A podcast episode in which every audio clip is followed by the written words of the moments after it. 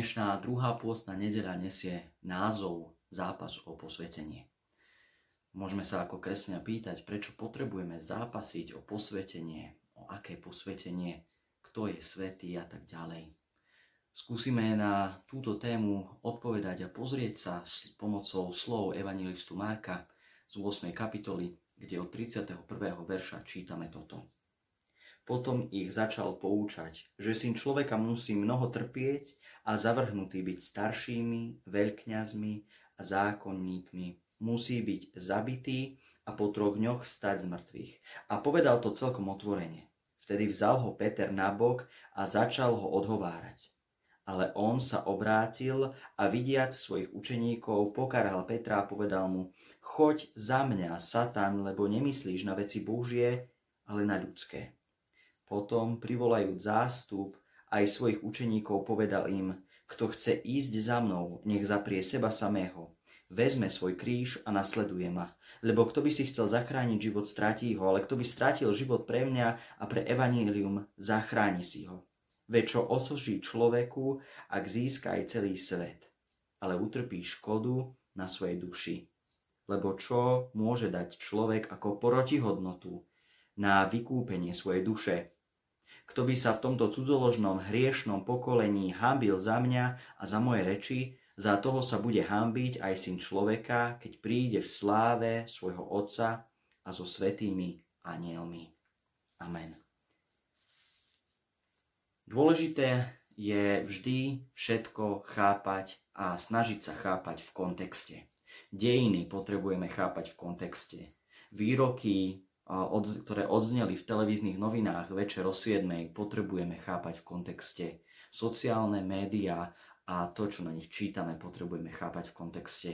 A rovnako aj Bibliu a slova Pána Iša Krista potrebujeme chápať v kontexte Biblie, v kontexte Božieho slova.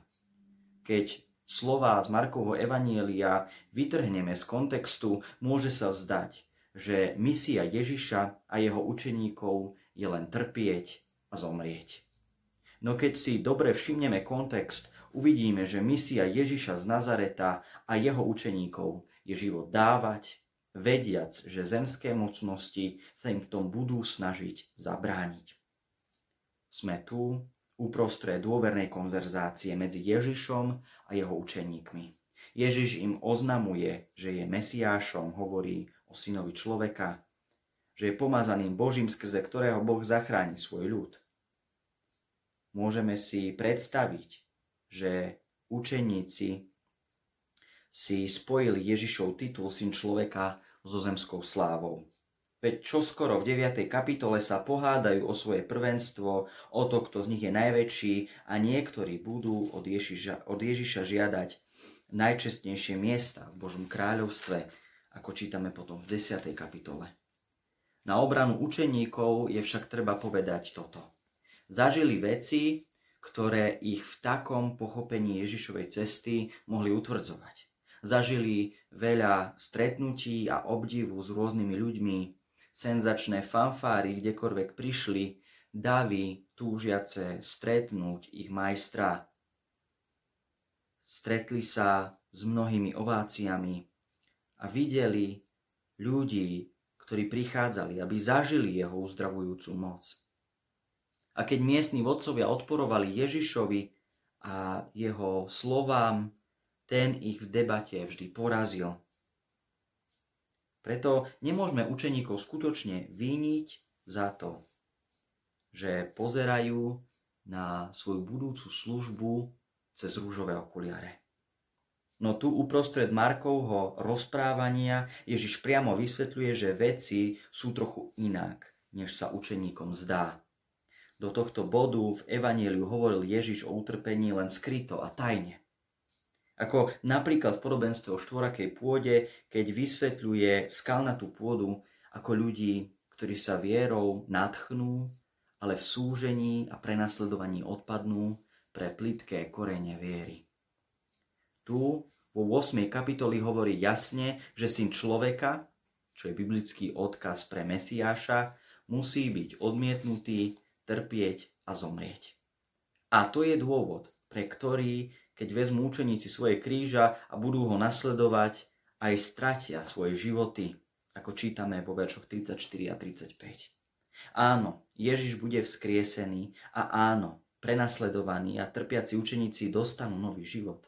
Pravda je, že cesta Mesiášovho víťazstva a slávy vedie cez Golgotu a učeníci majú Ježiša ku krížu nasledovať. Tomu ich vyzýva, k tomu ich volá, k tomu ich upozorňuje. Syn človeka musí mnoho trpieť. Veľa záleží od toho, ako budeme chápať tieto slova. Veľmi často eh, to ľudí vedie k pochopeniu, že Ježišova misia je hlavne trpieť a zomrieť s odvolaním sa na zástupnú obeď, na teológiu zástupnej obete.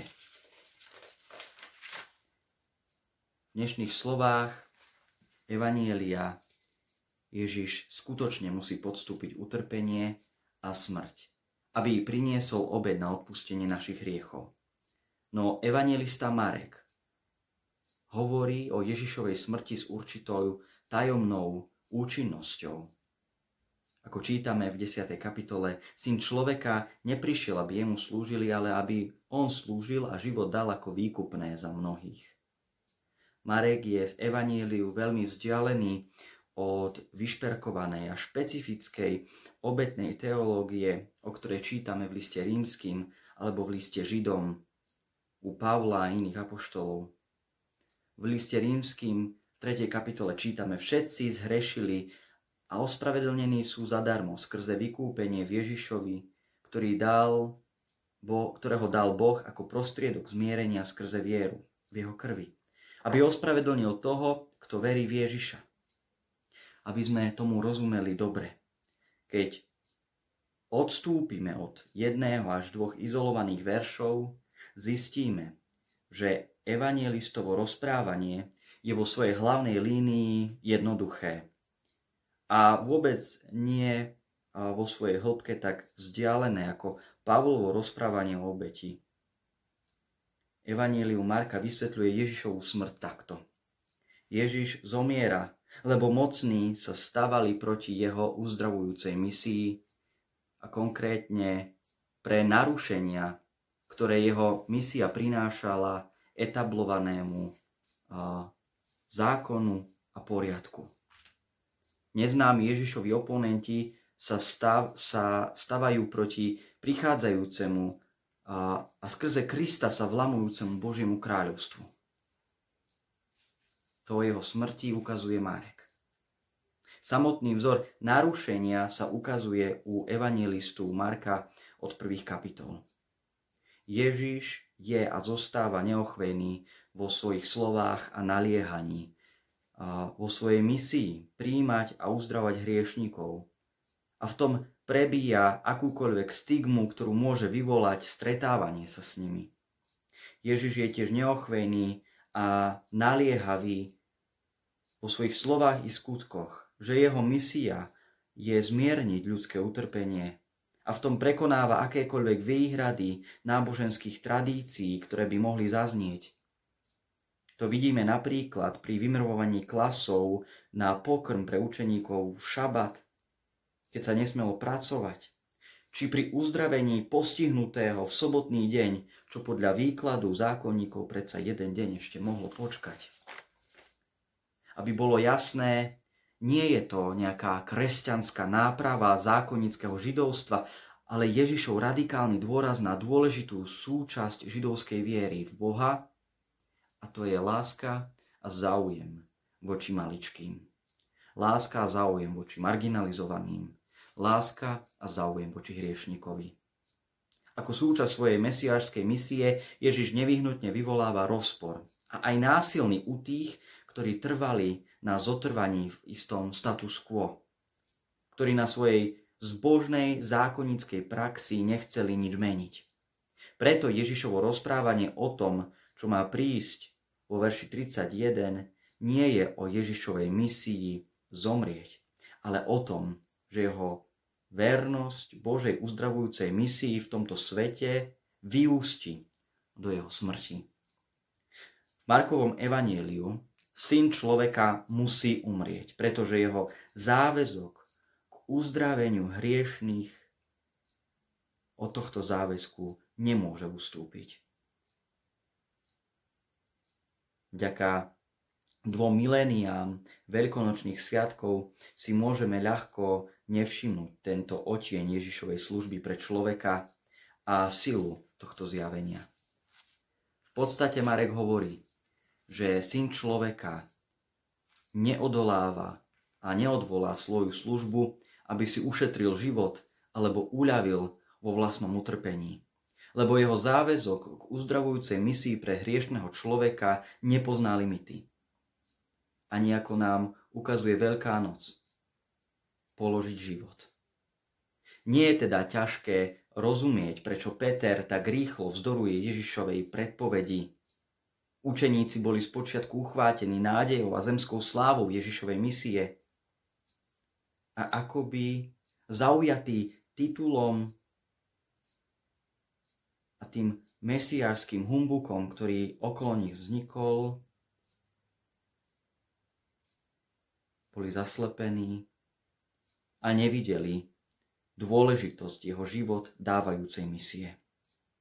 Samozrejme, mesiársky titul je nápomocný k tomu uskutočňovať tú božskú Ježišovú autoritu.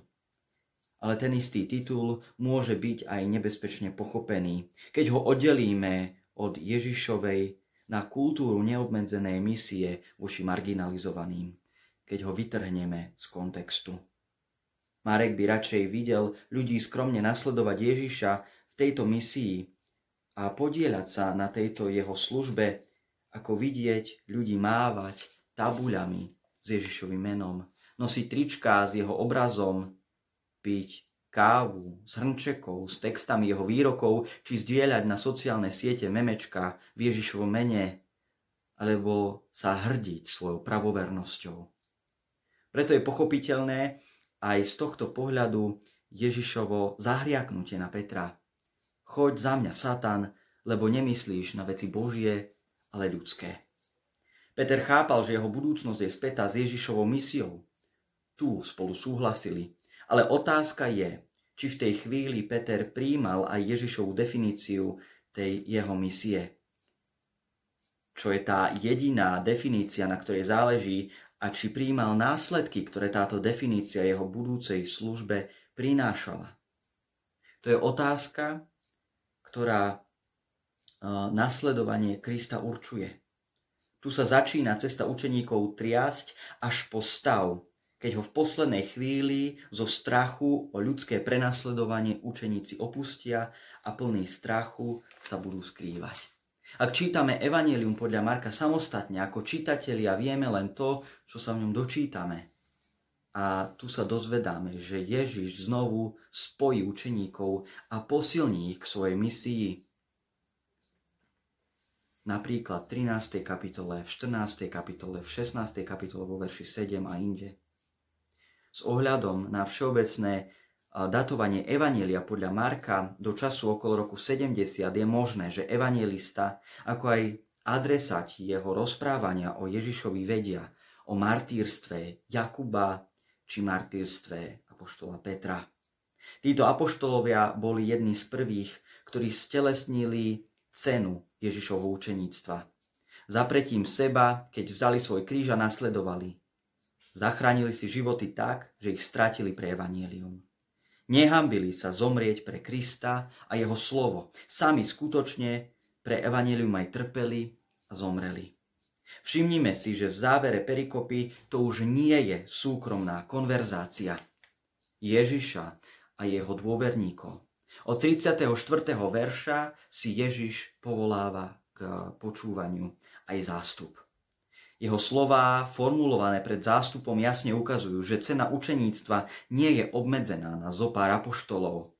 Každý, kto vo viere nasleduje pána Ježa Krista, musí rozumieť obeti a cene, ktorá to zahrňa. Niekedy je to nepopularita, odmietanie a niekde vo svete aj smrť. Zo slov evangelistu je jasné, že učeníctvo a nasledovania Krista nie je nejaké pohodlné prihlásenie sa k viere v Ježiša, ale ide o život meniaci a potenciálne aj život ohrozujúci záväzok. Je ťažké a nepohodlné toto dnes hovoriť. V dobe tak kritickej k živému kresťanstvu a v dobe pohodlného kresťanstva dokonca bez cirkvy a kostola. Doba všetko relativizuje. Aj v kresťanstve si opakujeme, aké je to dobré a milé a jednoduché byť kresťanom. Veľa sa od nás nečaká. Obzvlášť my evanelici sa tým hrdíme. Slovami slova grácia, jedine milosť, jedine viera. Nič viac k spáse netreba. A martírium pre vieru sa nás netýka. Na historické martýrstvo uhorských evanielikov a socialistickej éry sme s pohodlím už zabudli. Vrchol kresťanského svedectva je dnes v prihlásení sa k ščítaniu obyvateľov. S evanieliom podľa Marka si však musíme uvedomiť, že učeníctvo, nasledovanie, viera a živé, osvedčené kresťanstvo to nie je prázdny súhlas ale vedie to človeka k podielaniu sa na Ježišovej službe Bohu a svetu. Čo robí službu pána Ježiša Krista univerzálnu v každej kultúre, aktuálnou v každej dobe a preto aj objektom nepriateľstva, zosmiešňovania a rôznych útokov ľudí nie je to, že jeho služba je kresťanská ako taká, že nesie nejaký názov kresťanský, ale že prekonáva všetky prekážky, aby okamžite oslovila, pomohla a láskou prijala zlomených, opovrhnutých, marginalizovaných, tých v očiach ľudských, svetých, nepopulárnych. Amen. Modlíme sa. Drahý Ježiši Kriste, chceme ťa dnes prosiť, aby sme si uvedomovali, že vyznávať vieru v Teba to nie je beh na krátku vzdialenosť. Že vyznávať vieru v Teba to nie je v tichu v kúte stáť a prizerať sa ako sa svet vysmieva tvojmu svetému menu. Že vyznávať tvoje meno, to je ísť a tak ako už mnohí pred nami niesť ten kríž viery. Ísť s tebou až na Golgotu. Byť ochotný čeliť aj nepríjemnosti. Lebo to za to stojí. Lebo tvoja služba nepozná prekážky, keď ide o záchranu ľudí, o záchranu hriešnikov, o pomoc tým, ktorým nikto iný pomáhať nechce. Daj, nech ani my tieto prekážky nevidíme, nestaviame si ich medzi seba, ale teba nasledujeme, teba vyznávame a tebe slúžime tak, že naše ruky, nohy, ústa, myseľ, celé tela, naše rodiny sa vydajú do služby tomuto svetu okolo nás. V láske a s oslavou Tvojho mena. Chválime Tvoje sveté meno, Oče náš, ktorý si v nebesiach, posved sa meno Tvoje, príď kráľovstvo Tvoje, buď vôľa ako v nebi, tak i na zemi. Chlieb náš každodenný daj nám dnes a odpúsť nám viny naše, ako aj my odpúšťame vinníkom svojim. I neuvod nás do pokušenia, ale zbav nás zlého, lebo Tvoje je kráľovstvo, i moc, i sláva na veky vekov. Amen. Sláva Bohu Otcu i Synu i Duchu Svetému, ako bolo na počiatku, nech i teraz i vždycky, i na veky vekov. Amen.